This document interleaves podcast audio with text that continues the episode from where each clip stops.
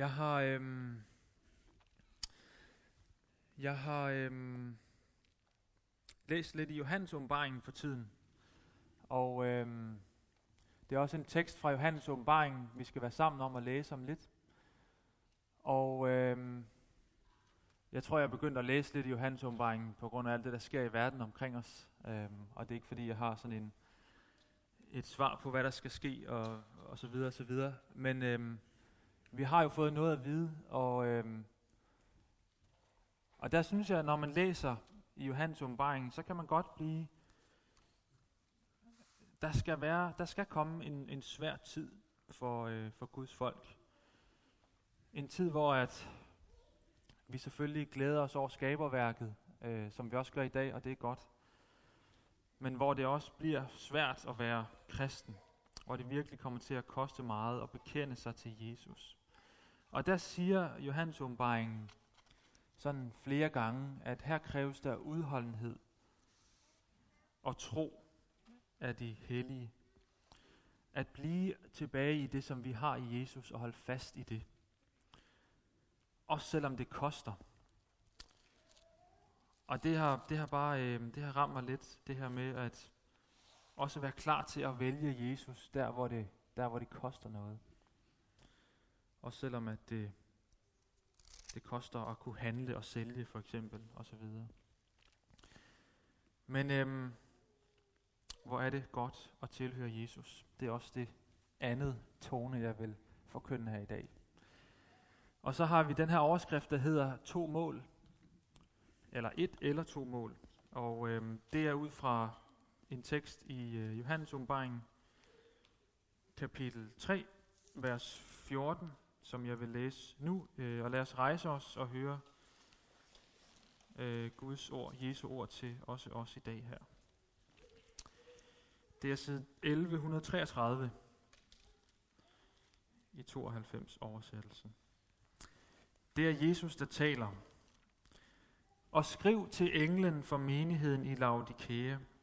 Dette siger Amen, det troværdige og sandro vidne, Guds skabningsophav. Jeg kender dine gerninger. Du er hverken kold eller varm. Gid du var enten kold eller varm. Men nu, da du er lunken og hverken varm eller kold, vil jeg udspy dig af min mund.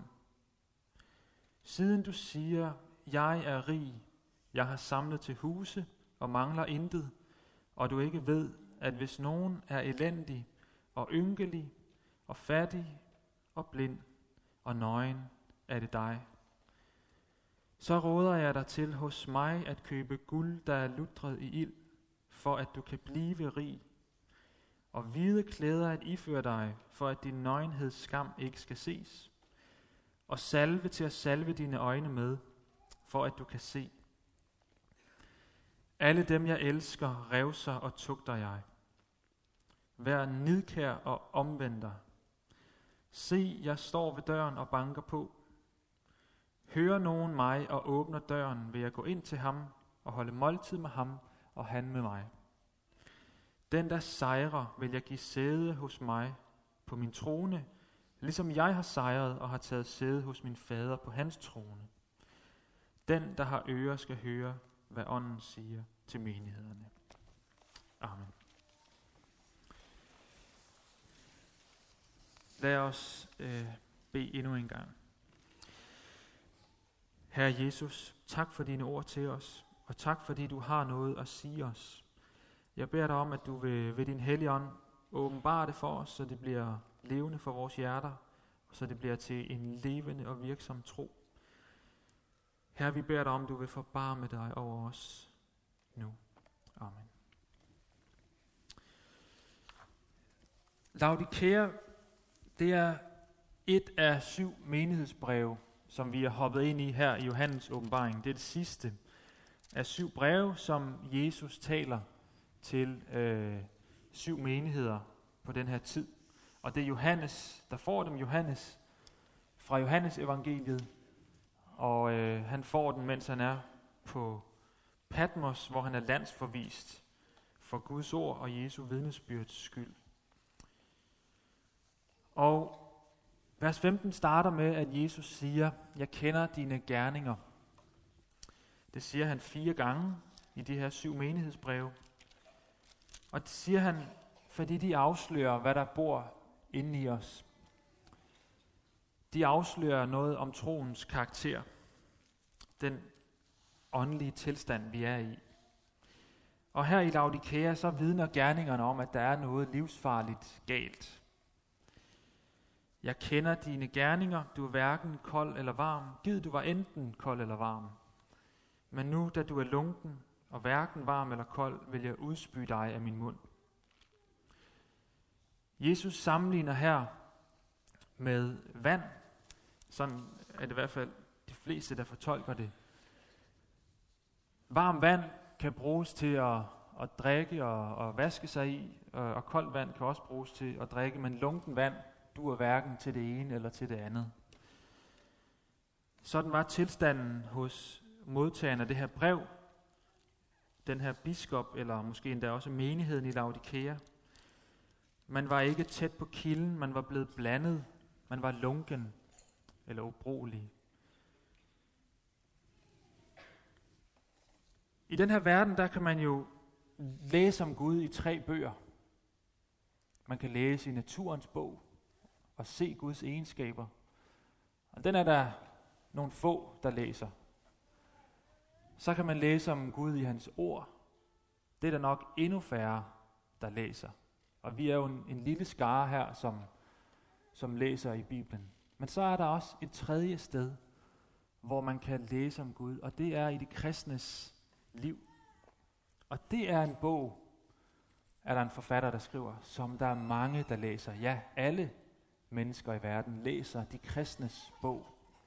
Hvordan de kristne lever. Det kræver ikke noget særlig uddannelse at kunne læse den bog. Både de lærte og de ulærte mennesker kan, kan, kan læse og forstå de kristnes liv og levned. Og der er mange mennesker, der aldrig ville have drømt om at åbne en bibel eller søge Gud, hvis ikke det var fordi, de havde set nogle mennesker, for hvem troen havde forvandlet dem. Hvor de havde set, hvad evangeliet kunne gøre i et menneske. Og man kan sige på den måde, at vi hver især også er et brev til omverdenen, som verden læser nøje.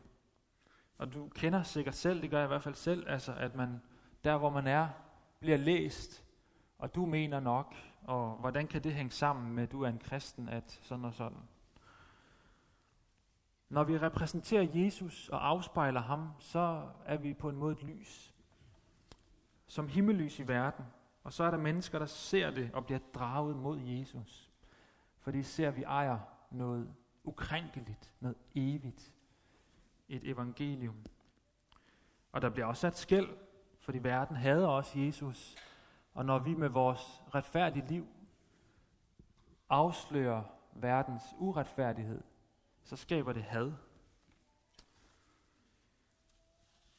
Men det er et problem, når vi mister saltet, når vi små og store ting ikke adskiller os fra værtslige mennesker og fordunkler det lys, som vi burde have, have skinnet ud. Det er en, en alvorlig ting at give, give anledning til, at, at mennesker tænker, at der er der ikke nogen grund til at omvende sig. Det er jo bare et, et overfladisk ting. Det her med at tro, det er noget religiøsitet. Men betyder det så meget? Det synes jeg da ikke, jeg kan se på de, på de mennesker, jeg, som kalder sig kristne. Men alle, der hører Jesus til, alle os, der hører ham til, vi er kaldet til også at udskille os fra verden. Ikke at leve et med, med verdens tankegang. At være Guds ven og ikke verdens ven.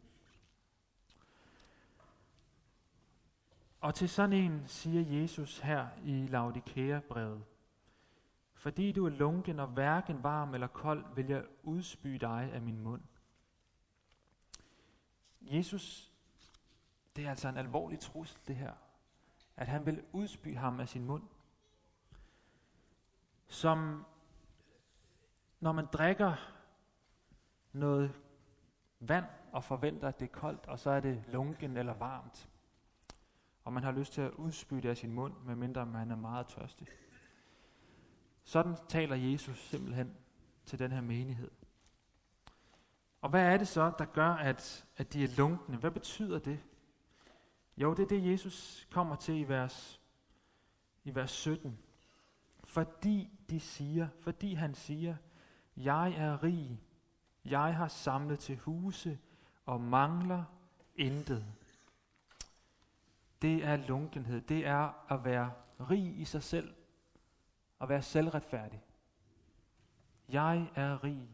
Jeg har samlet til huse. Jeg mangler intet. Laodikea, det var en, en rig by. De lå på en vigtig handelsrute. Og der var mange øh, varer, der kom igennem byen, som gjorde, at, at pengene flød i byen. De lavede også øh, komponenter til en øjensalve og, og tjente penge på det. Og den, det har også kommet de kristne til gode jo. At, at landet har oplevet, eller byen har oplevet velstand. Og der er det, at økonomisk velstand, det, det kan have det med at påvirke vores liv som kristne også. Man bliver let selvtilfreds, også i det åndelige liv.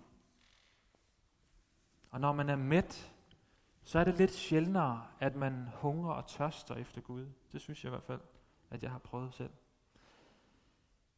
Når man er rig i verden, så kan det let føre til åndelig hovmod og selvtilfredshed. Her går det da meget godt. Vi er velsignet. At have samlet til huse og intet manglet, og rose sig i det. Og der bliver andres nød og mangler så fraværende, og det tænker man ikke så meget på. Ved du hvad Sodomas synd det var?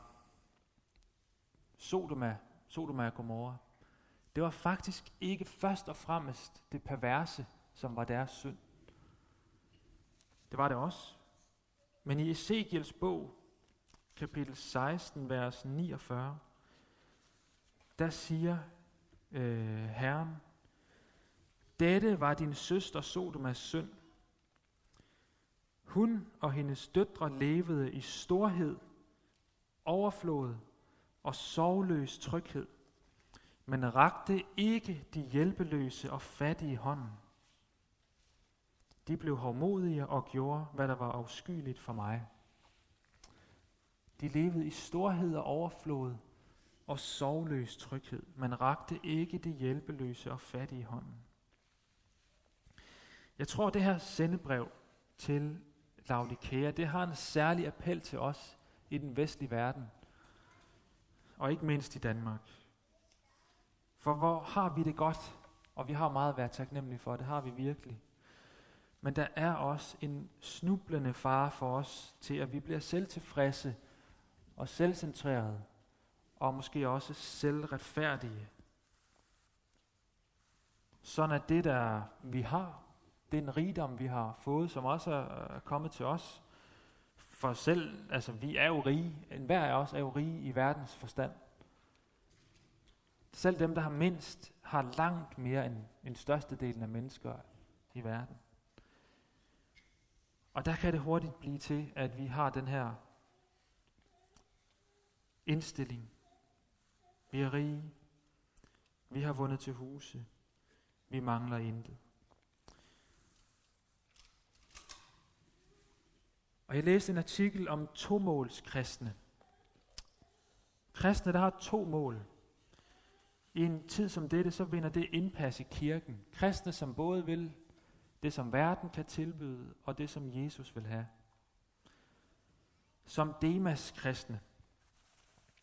Demas, det er en person, der bliver omtalt i 2. Timotius brev, hvor der står, at han, ja, der står faktisk ikke, at han forlod Jesus. Det står der faktisk ikke der står, han forlod Paulus af kærlighed til denne verden.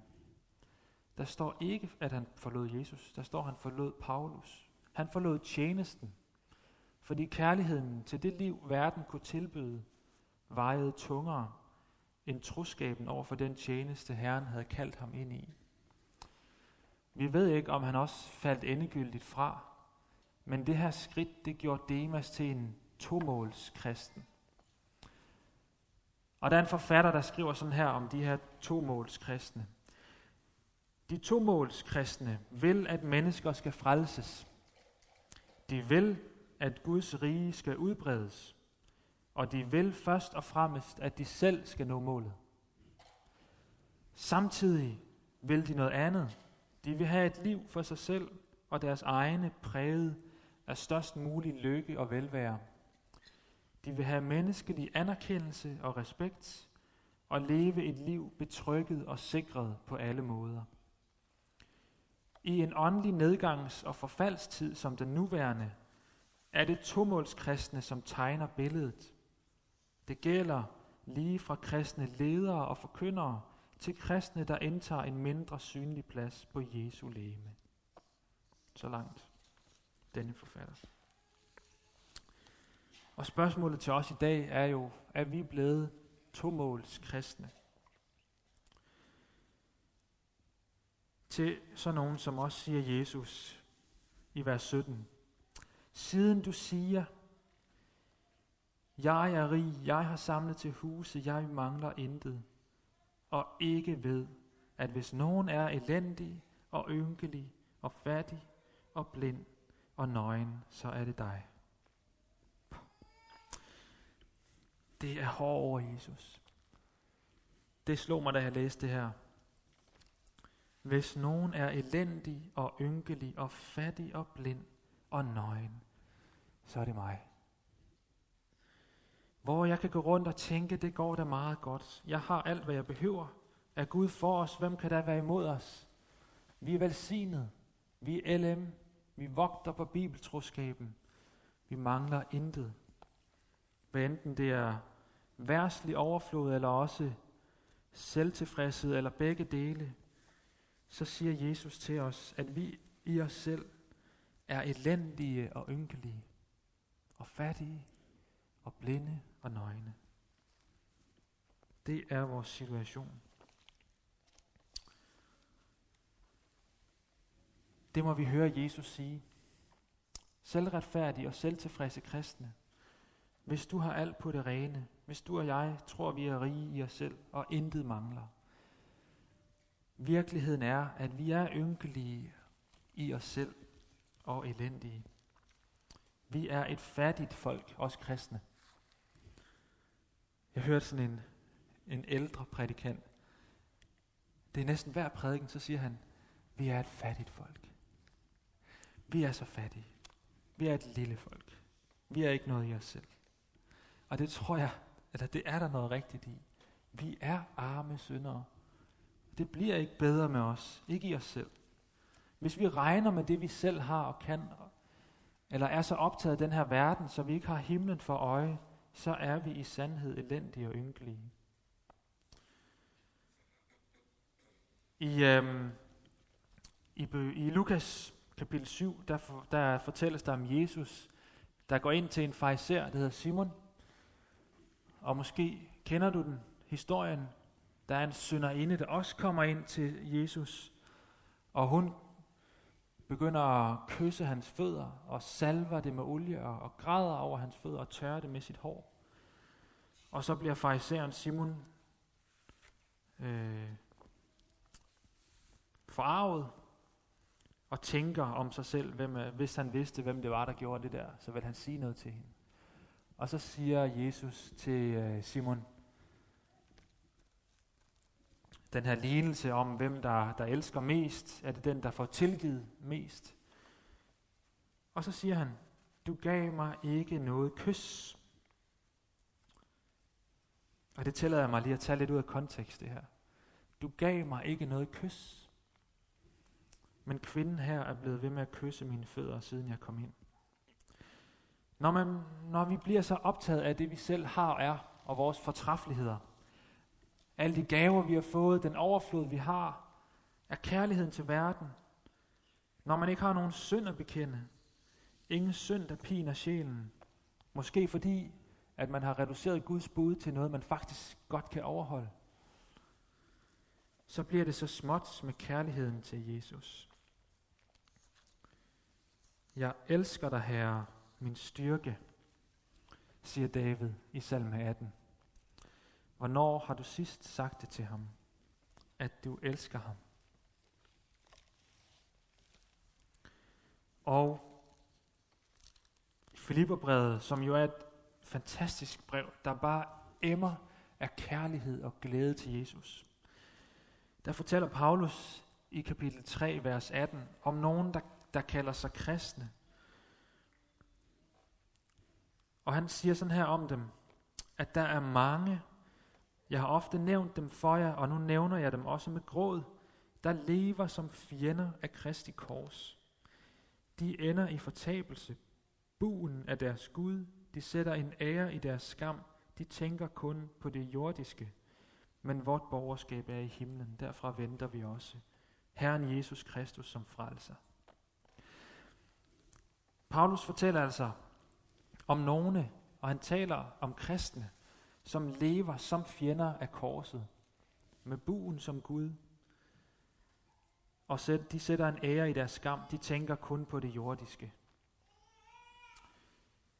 Og hvem ligner vi mest? Den første gruppe her, siger Paulus, går fortabt. Men hvad gør, hvad er en kristens hjerteindstilling til Gud, til Jesus? Det viser Paulus os. Til for mig er livet Kristus, og døden en vinding. Til for mig er livet Kristus, og døden en vinding. Og så siger han, der trækkes i mig fra begge sider. Jeg vil gerne blive her for at være til fremgang og glæde, men jeg vil jo allerhelst bryde op for at være sammen med Herren. For det er langt det bedste. Det er langt det bedste. Kender du dette? Længes du efter Jesus? Det at bryde op og være sammen med ham, det er langt det bedste. Og han siger det jo i, også i andre breve, i 2. Korintherbrev. Vi vil hellere bryde op for at have sammen med Herren. Det vil vi hellere. Det er langt det bedste. Her er et billede fra Guds ord på en kristen, som har fået del i Guds nåde. En sønder, som har fået alt i Jesus. Og nu er der slet ikke andet end Jesus, han er mit alt, og døden er en vinding for mig, for jeg længes efter at bryde op. Det er langt det bedste at være sammen med ham.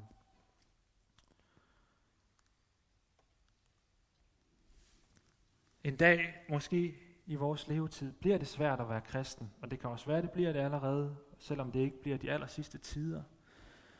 Og der kan det være, at det kommer til at koste, og vi skal vælge meget bogstaveligt på det at høre Jesus til, eller at skulle øh, holde fast i andre goder.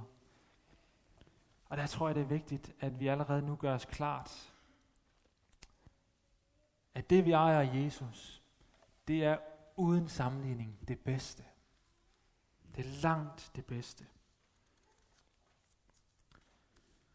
Men også, som Jesus taler til her i Johannes åbenbaringen, han opgiver os ikke. Han giver os et råd i vers 18. Siden du siger det her, og ikke ved, at du er elendig og ynkelig, så råder jeg dig til hos mig at købe at købe guld, der er lutret i ild, for at du kan blive rig, og hvide klæder at iføre dig, for at din nøgenhedsskam ikke skal ses, og salve til at salve dine øjne med, for at du kan se. Jesus han opgiver os ikke. Også i dag, så gør han tomålskristne til etmålskristne.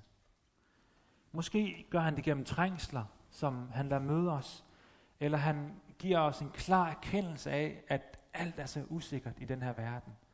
Og det, som vi har sat vores håb til, det forsvinder alligevel. Det er så usikkert.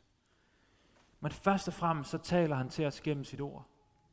Han vækker os, og han lader os møde Jesus, der træder frem i hellighed. Sådan som vi også læser i Johannes åbenbaringen, det første kapitel, med glune, med øjne, der lyser som ild, og en, en mund, der har et skarpt svær. Og han lyser, han møder os i sin hellighed. Og når vi ser Jesus i hans hellighed, så må vi så må vi jo bøje os for ham og bekende vores synd for ham. Jeg var engang i uh, Cardiff i Wales på sådan et missionsfremstød, hvor vi på universiteter fortalte om, om Jesus og inviterede alle de her universitetsstuderende til at komme og høre. Og der var øh, mange, der kom, og der var også en del, der kom og sagde, jeg vil gerne, jeg vil gerne følge Jesus. Og Guds ord var stærkt i denne uge. Og der kom, når ordet det kommer sådan nær, jeg ved ikke om du kender det, når Jesus træder frem, så skaber det synds erkendelse. Og det gjorde det også for mig. Der var noget, jeg måtte have gjort op med. Så jeg måtte bede om en stund med den her evangelist, og så bekendte jeg min synd for ham, og han tilsagde mig syndernes forladelse. Og så kunne jeg se frit op igen. Når Jesus træder frem i sit ord, så skaber det synds erkendelse. Og så må vi bekende vores synd for ham, ligesom sønderinden gjorde det i Simons hus, som jeg fortalte om før i Lukas 7. Og hun kom jo til ham, fordi hun ved, hun troede på, at der er ikke nogen syndere, der kommer til Jesus, som bliver stødt bort. Og det er der ikke. Ingen, der kommer til ham, vil han nogensinde støde bort. Så råder han os. Han råder os til hos ham at købe guld, der er lutret i ild. Hvide klæder iføres, for at vores nøgenhed skam ikke skal ses. Og salve til at salve vores øjne med, for at vi kan se. Alle dem, jeg elsker, revser og tugter jer, siger han. Vær nidkær og omvend dig. Vær nidkær og omvend dig. Omvend dig fra det, som tager hans fokus. Fra det, som fylder og skjuler Kristus i dit liv. Køb guld og bliv rig i ham. Hvide klæder til at dække din nøgenhedsskam. Det vil sige, du får lov at købe frelsens klæder for intet. Hvide klæder ifører dig. Det er de samme klæder, som Johannes åbenbaring taler om, at de har på dem, der står foran tronen. Dem, der er renset i Jesu blod. Jesus gik op på korset, og så efterlod han sin klædning for fødderne øh, hos de der soldater. Og så slog de terning om hans klædning. Og på den måde, så var ham, det blev sådan et fantastisk billede det her. Jesus, der var rig, efterlod sin klædning, for at vi kunne blive rige ved hans fattigdom. Den klædning, han har afklædt sig, den er nu din. Og han siger, køb øjensalve, så du kan se din sande, virkelige tilstand. Og den rigdom, du ejer i ham. Lad ham gøre dig til et etmods kristen. Grib hans indbydelse til at få syndernes forladelse.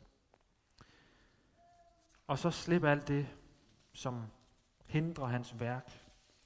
Rigdom er tomhed, eller hvis det er selvretfærdighed, så er det gift. Det var jo kun en kort tid, så snakker mennesker ikke om dig længere alligevel. Slip det hellere nu. Og så lad Jesus føre dig dybere ind i hans nærvær. Jesus han taler her om, om guld, der er lutret i ild. Det vil sige, at når man skal rense guld, så skal man smelte det for at få de urenheder ud af det. Det er altså en tugt. Og Jesus lover, at hver den han elsker, revser og tugter han. Måske har du prøvet noget af det her trængsel og prøvelse, at Gud renser din tro, for at den kan blive mere ren. De her etmålskristne, som jeg var inde på før, i den artikel, der siger den her forfatter, at de er i den her verden, men de er her som pilgrimme, som fremmede og udlændinge. Himmeltonen er så stærk i deres liv. De glæder sig til at møde Jesus. Ofte føres de igennem meget svært, men Herren tager sig samtidig af dem på forunderlig måde, og alle hans løfter om beskyttelse og hjælp opfylder han på dem. Du må, du må sige ja, når Jesus kalder ind på selvfornægtelsens vej, og sige ja til de lidelser og trængsler, Herren lægger på dig. Du må lade ham binde op om dig og føre dig derhen, hvor du ikke vil, ligesom han sagde til Peter. Vi får en indgang i Guds rige for intet. Det er gratis. Esajas han siger, kom og køb. I der tørster, kom og få vand. Køb korn og spis. Vend øret til mig. Kom og hør på mig, så skal I leve. Men en, en prøvet tro, det får man ikke bare over natten. Det er et liv under Herrens opdragelse, hvor vi slås af ham for at trøste sig ham, hvor han fører os derhen, hvor vi ikke har lyst til at være, så han kan vinde skikkelse i os. Jeg tror, når vi møder det svære, så tænker og beder vi naturligt, Gud, tag det fra mig, for det er svært. Men jeg tror, vi skal øve os i at bede, Gud, tag det ikke fra mig, før det har gjort sin gerning i mig. Før det har ført mig derhen, hvor du vil, at jeg skal være.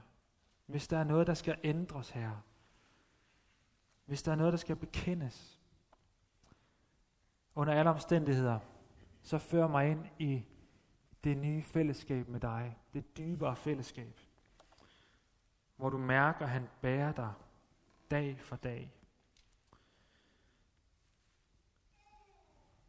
En anden tone, der er i, i det her Filipperbrev, jeg, jeg nævnte før, det er en, en lidelsestone. Paulus siger, at han lærer Jesus mere og mere at kende. Han vil findes i ham. Han vil vinde ham. Den retfærdighed, vi får i ham. For at jeg kan kende ham mere og mere. Og kende lidelsesfællesskabet med ham. Har du prøvet at bede? Lad mig lære dig bedre at kende Jesus. Og så får du det svar, at så møder du en masse svært i dit liv. Beder vi Jesus, må jeg få lov at kende den nåde, at lide for dig. Og kende lidelsesfællesskabet med dig.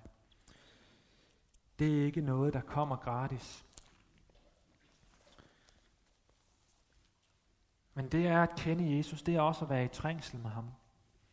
At bære sit kors og gå i hans spor som en disciple. Og der dør vi lidt efter lidt, fordi han døde for vores skyld. Og så sker der alligevel noget forunderligt, når vi er i det, noget af det svære her.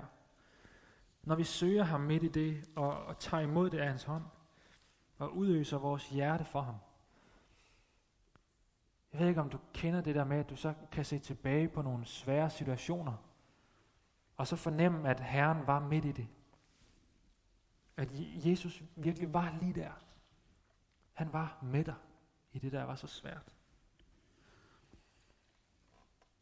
Og så kan du sige, så kan du blive med på den her bøn, eller det ord, der er i ordsprogenes bog, at du kender ham på alle dine veje. Du kender ham, han var der. Han var der. Han var med mig. Ja, han bar mig. Og så skal du også erfare, at, at tugtelsen og revselsen medfører en skøn frugt i dit liv. Du blev ganske vist lille, det blev du. Men Jesus blev stor for dig. Jesus blev stor for dit hjerte. Ja, han blev dit alt. Og hvorfor gør han det? Det skal vi også lægge mærke til i vers 19. Han rev sig og tugter, fordi han elsker. Midt i det svære, så skal du vide, at der er en stor trøst i det. For det betyder, at du er elsket. For hvor er den søn, der lades uden tugt, spørger Hebræerbrevet. Han elsker dig, og derfor tugter han dig. Vi får lov at stole på hans kærlighed midt i det, der er svært. Og han vil jo én ting. Ham, som har et faderhjerte for dig. Han vil, at du når målet. For han vil, at hvor han er, der skal du også være. Hvor er du lykkelig, hvis du er nået dertil, hvor guld og rigdom ikke betyder noget, fordi du ejer en bedre rigdom. Ligesom øh, Hebræerbrevet, de får den karakteristik. Husk den første tid, da I var blevet oplyst. I fandt jer med glæde i, at man røvede jeres ejendom fordi I vidste, at I ejer en bedre formue, der ikke forgår. Jeg blev engang bestjålet i en lufthavn i Tyrkiet. Og det var nok vores egen skyld, fordi vi havde lagt os til at sove. Eller jeg havde vist lovet at holde mig vågen, men øh, jeg sov før også. Så fik vi stjålet en taske. Så fik man lov at øve sig lidt på det her vers. I fandt jeg med glæde i, at I, at I, at I fik røvet jeres ejendom. For I vidste, at I ejer en bedre formue, der ikke forgår. Ja, sådan er det, når man har Jesus som ejendom, som rigdom. Så ejer man en formue, som ikke forgår. Og du kan være lykkelig. Du kan til mor. Og hvor er du lykkelig, hvis du er ligeglad med lækre klæder, for du ejer en bedre frelsesklædning i Jesus, som dækker din nøgenhedsskam. Og den klædning, den var evigt. Den skal du også på, når du når frem foran tronen. Og ligeglad med salver, der alligevel kun kan hjælpe en kort tid. For du har fået en salve, der giver dig blik for evighedens virkelighed.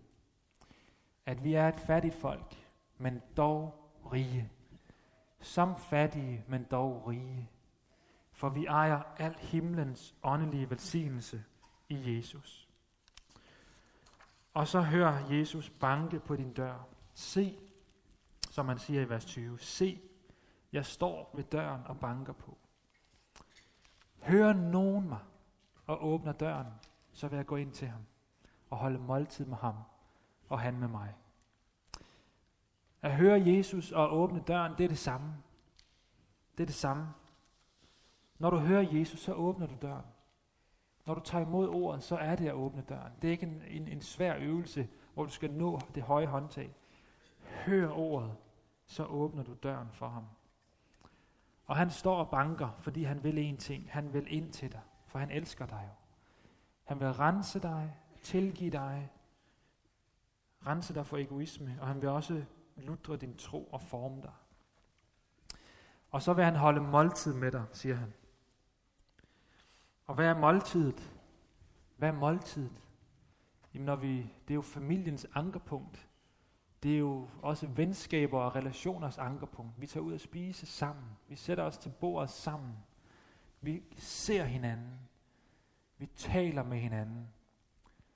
Ligesom, ligesom Kirkegård taler fra hans gravsten. Nu er det kun en liden stund, så har jeg vundet så er den ganske strid med et forsvunden.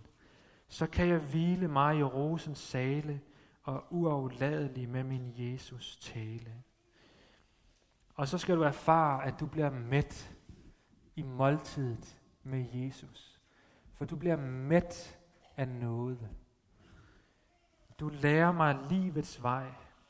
Du mætter mig med glæde for dit ansigt. Kan du huske det? Kan du huske det vers? Du lærer mig livets vej. Du mætter mig med glæde for dit ansigt. Du har altid herlige ting i din højre hånd. Salme 16. Du bliver mæt med glæde for Guds ansigt. Du ser ham i hans hellighed, men også i hans kærlighed. Og han ser dig, og I taler sammen. Og så lever du med livet, hvor selve livet for dig, det er Kristus og døden er en vinding. Og du bliver mæt af glæde i samværet med Jesus. Og den, der sejrer, vil han de sæde hos mig på min trone. Og det at sejre, det er at lukke Jesus ind. Lad os bede sammen.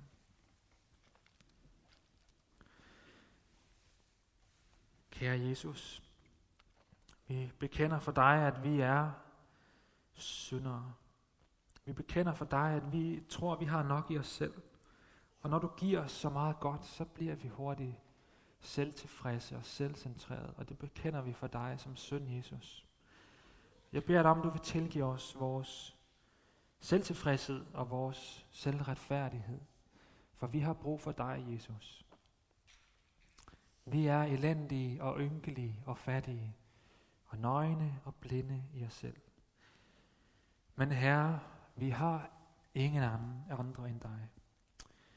Vi beder dig om, du vil tilgive os og føre os ind i et nyt og levende forhold til dig, hvor vi får lov at få lutret guld, så vi kan blive rige i dig, og en klædning til at blive dækket for vores nøgenhed. At vi må holde måltid med dig, Jesus, og erfare din kærlighed. Tak fordi du elsker os. Vi lover og priser dig, og vi glæder os til den dag, vi skal se dig, Jesus. Hjælp os at holde ud, også når det er hårdt, når det, vi møder det tunge og det svære. Og lad os få lov at erfare og kende dig på alle vores veje. Og at vi også må kende lidelsesfællesskabet med dig. Og på den måde vokse i kendskab til dig.